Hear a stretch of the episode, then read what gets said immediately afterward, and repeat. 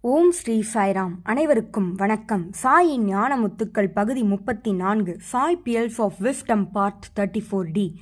உங்கள் அனைவரையும் வரவேற்பதில் மிகுந்த மகிழ்ச்சி உங்களுடைய நிலைத்த ஆதரவுக்கும் நன்றி. ஒருமுறை ஸ்ரீ சத்யசாய் பல்கலைக்கழகத்தின் துணைவேந்தராகிய புரொஃபசர் வி. கே. கோகாக் அவர்கள் என்ன கூறினார் என்றால் அற்புதங்களானது புரியப்படாது ஆனால் தானாக நிகழும் என்று கூறினார்.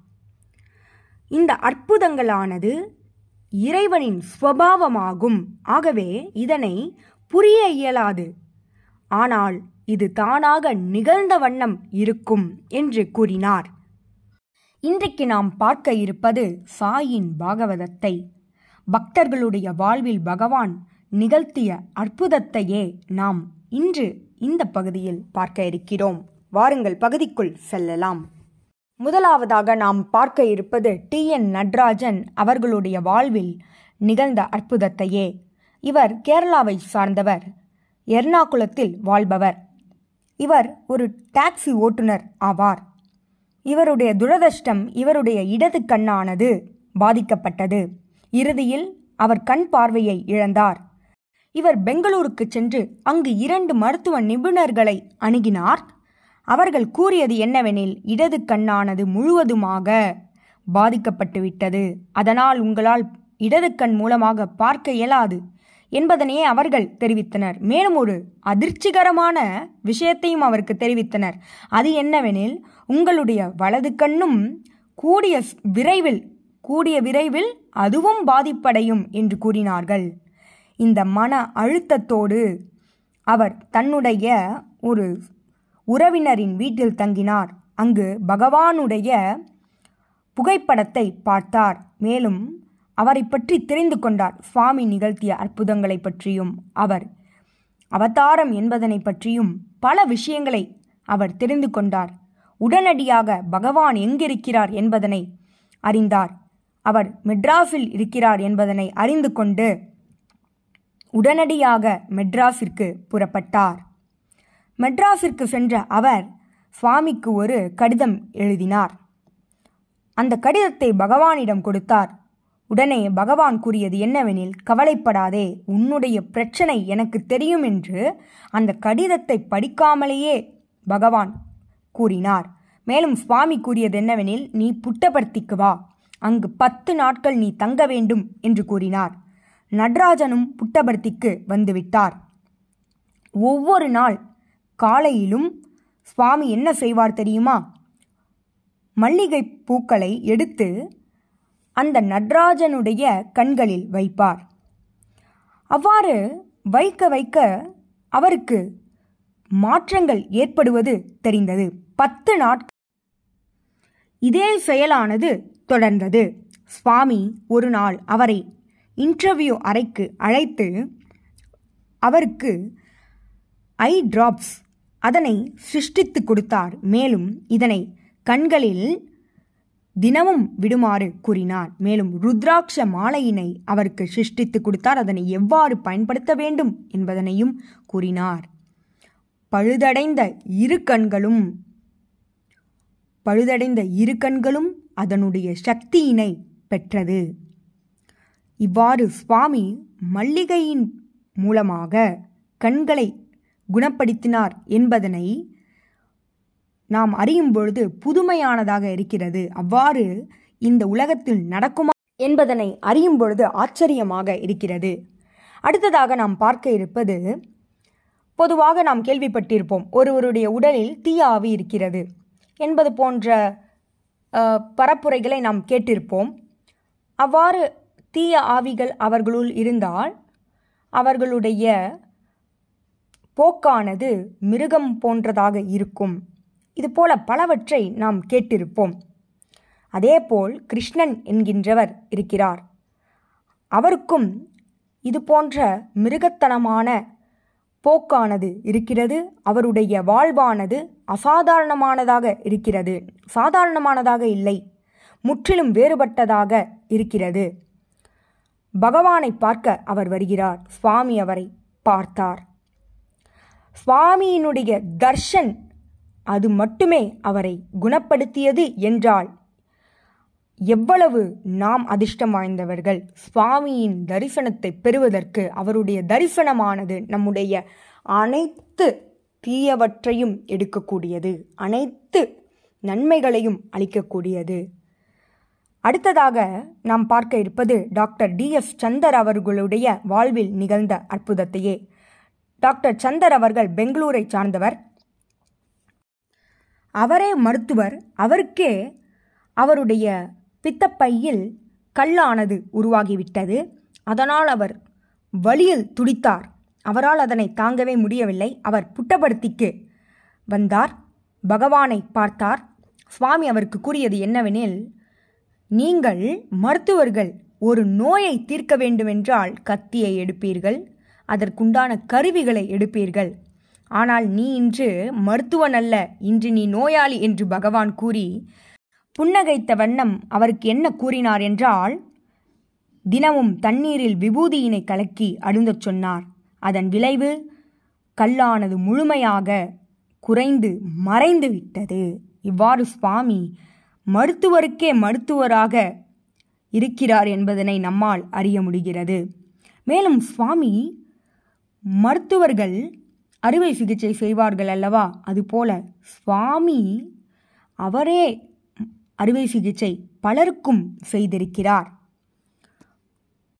ஒரு முறை ஒரு பக்தருக்கு ஒரு கொடிய பிரச்சனை இருந்தது. அவருடைய வயிற்றுப்பகுதியில் அவர் பிரசாந்தி நிலையத்தின் வராண்டாவில் படுத்திருந்தார்.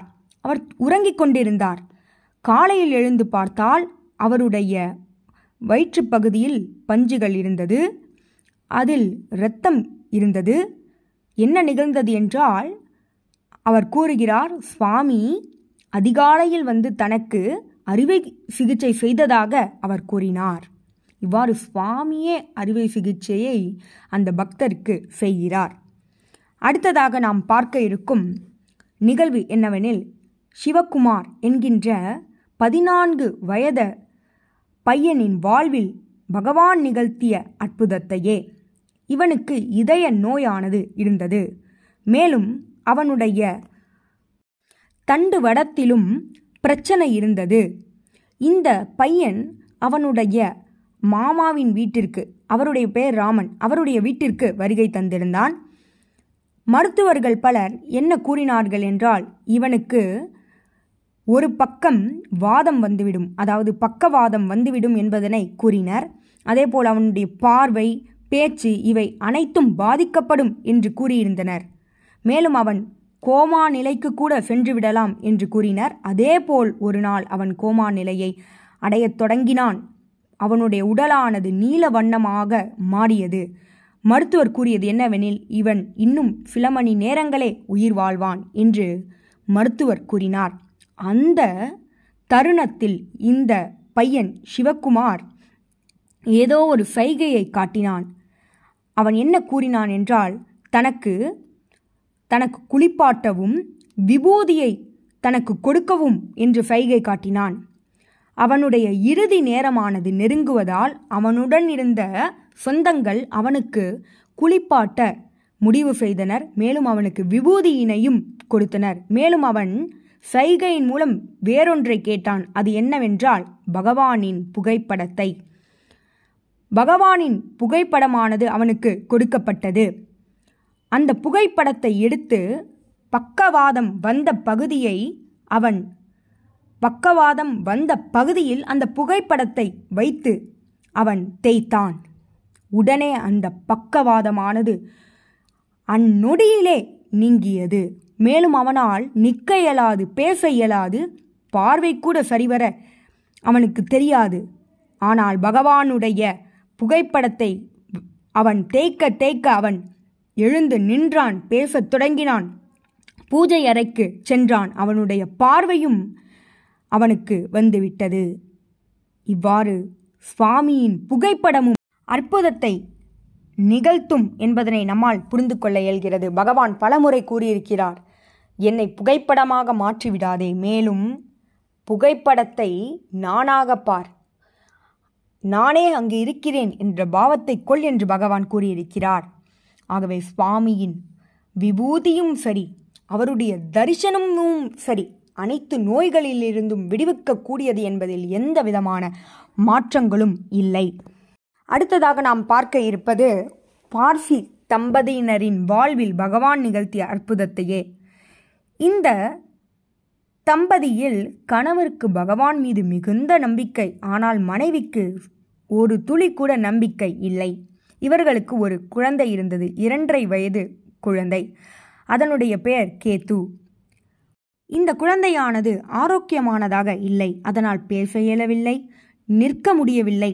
பல மருத்துவர்களை அணுகுகின்றனர் எனினும் எந்த பிரயோஜனமும் இல்லை. மூளை பாதிக்கப்பட்ட குழந்தை என்று மருத்துவர்கள் கூறினார்கள். அந்த நிலையில் இந்த கணவர் புட்டபடத்திற்கு செல்ல முடிவு செய்தார். அதற்கு மனைவி கூறியது என்னவெனில் பணம்தான் வீணாகும் நேரமும் வீணாகும் அங்கு செல்ல தேவையில்லை என்று கூறினாள். ஆனாலும் கணவர் இதனை கேட்கவில்லை. புட்டபர்த்திக்கு செல்வதில் உறுதியாக இருந்தார். மேலும் சிவராத்திரி நேரத்தில் புட்டபர்த்திக்கு இந்த கணவரானவர் வரார். மேலும் ஒரு கடிதத்தை எழுதுகிறார். தன்னுடைய பிரச்சனையை ஒரு கடிதமாக எழுதுகிறார். ஆனால் அவருக்கு என்ன தோன்றுகிறது என்றால் அனைத்தும் அறிந்த ஒருவரிடம் எதற்காக இந்த கடிதத்தை நான் கொடுக்க வேண்டும்? என்னுடைய பிரச்சனை அவருக்கு தெரியாதா? என்னுடைய கவலை அவருக்கு புரியாதா? எதற்கு நான் இந்த கடிதத்தை கொடுக்க வேண்டும்? என்று நினைத்து அந்த உணர்வில் அந்த கடிதத்தை கிழித்து விடுகிறார். ஏனெனில் கடிதத்தை கொடுப்பதில் அர்த்தமில்லை என்று அவர் உறுதியாக நம்பினார். அவருக்கு நிச்சயம் தெரியும் என்று நம்பினார்.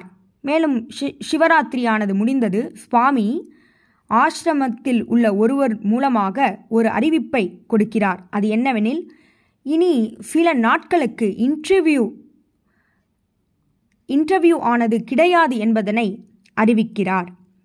இந்த மனிதரும் அங்கு காத்து கொண்டிருக்கிறார். இந்த அறிவிப்பானது அறிவிக்கப்பட்டவுடன் அவர் மன வழியுடன் வீட்டிற்கு திரும்புகிறார். ஏனெனில் அவரால் எந்தவிதமான உரையாடலையும் பகவானுடன் மேற்கொள்ள இயலவில்லை. தன்னுடைய பிரச்சனைகளை கடிதத்தின் மூலமாக எழுதலாம் என்று நினைத்தார். எனினும் அவருக்கு ஒரு நம்பிக்கை இருந்தது. பகவானுக்கு தெரியாதது என்று எதுவும் இல்லை என்ற நம்பிக்கையானது இருந்ததால் அதனையும் கிழித்து விட்டார் ஆகவே மனதில் வலியோடு வீட்டிற்கு திரும்பலாம் என்று நினைத்தார். அப்பொழுது சுவாமி பால்கனியிலிருந்து தரிசனத்தை கொடுத்தார். அந்த தரிசனத்தை பார்த்தவுடன் இவருக்கு ஏதோ ஒரு இனம் புரியாத நம்பிக்கை தன்னுடைய பிரச்சனையை தீர்ந்துவிடும் என்ற நம்பிக்கையானது இவருக்கு பகவானின் தரிசனத்திலிருந்து கிடைத்தது. இவரும் தன்னுடைய வீட்டிற்கு சென்று விட்டார் இவருடைய பெயர் ரூசி பட்டேல். வீட்டிற்கு சென்றவுடன் யார் ஓடி வருகிறார்? கேத்து தன்னுடைய இரண்டரை வயது மகள் அப்பா அப்பா அப்பா என்று ஓடி வருகிறாள். இவருக்கு ஒரே ஆச்சரியம் மகிழ்ச்சி ஆனந்தம். இவருக்கு ஒன்றுமே புரியவில்லை. என்ன நிகழ்ந்தது என்று சற்று சிந்தித்து பார்த்தால் அவர் எப்பொழுது தன்னுடைய பிரச்சனையை அந்த கடிதத்தில் எழுதினாரோ அல்லது பகவானிடம் சொல்ல வேண்டும் என்று எண்ணத்தால் நினைத்தாரோ? அப்பொழுதே பகவானுக்கு அது சென்றுவிட்டது. அந்நொடியிலேயே இந்த குழந்தையானது பேசும் திறம் பெற்றது நடக்கக்கூடிய திறனை பெற்றது என்பதனை இவர் பின்பு தன்னுடைய மனைவியிடமிருந்து அறிந்து கொண்டார். பிறகு பகவான் மும்பையில் இருப்பதை அறிந்து கொண்டு இவர்கள் இருவரும் சென்றனர். பெரிய கூட்டத்திற்கு இடையே இவர்கள் அமர்ந்திருந்தனர். சுவாமி தரிசனத்தை கொடுக்கும் பொழுது இந்த தம்பதியினரை அவர் அறிந்து கொண்டு அந்த குழந்தையையும் கண்டு கொண்டார் அவர்களை அருகில் அழைத்தார். அந்த குழந்தையை ஆசிர்வதித்து விபூதியினை அதனுடைய வாயில் இட்டார். எவ்வளவு அற்புதமான நிகழ்வு இது. ஆசீர்வாதத்தை பகவான் பொழிகிறார். சுவாமியின் பாகவதத்தை கேட்டுக்கொண்டே இருக்கலாம். யார் ஒருவரால் கேட்க இயலாதோ அவரை கேட்க வைப்பார். யார் ஒருவருடைய கால்கள் முடமாக இருக்கிறதோ அவர்களை நடக்க வைப்பார். இதுவே இறைவனின் கருணையாகும்.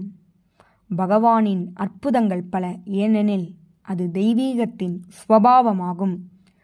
அது வாழ்வு முழுவதும் நிகழ்ந்து கொண்டே இருக்கும். நம்முடைய வாழ்வே ஒரு அற்புதமாக இருக்கும். சாய் பாகவதத்தில் இன்று பல நிகழ்வுகளை பார்த்தோம். இதுபோல பல நிகழ்வுகளோடு உங்களை அடுத்த வாரம் சந்திக்கிறேன். ஜெய் சாய்ராம்.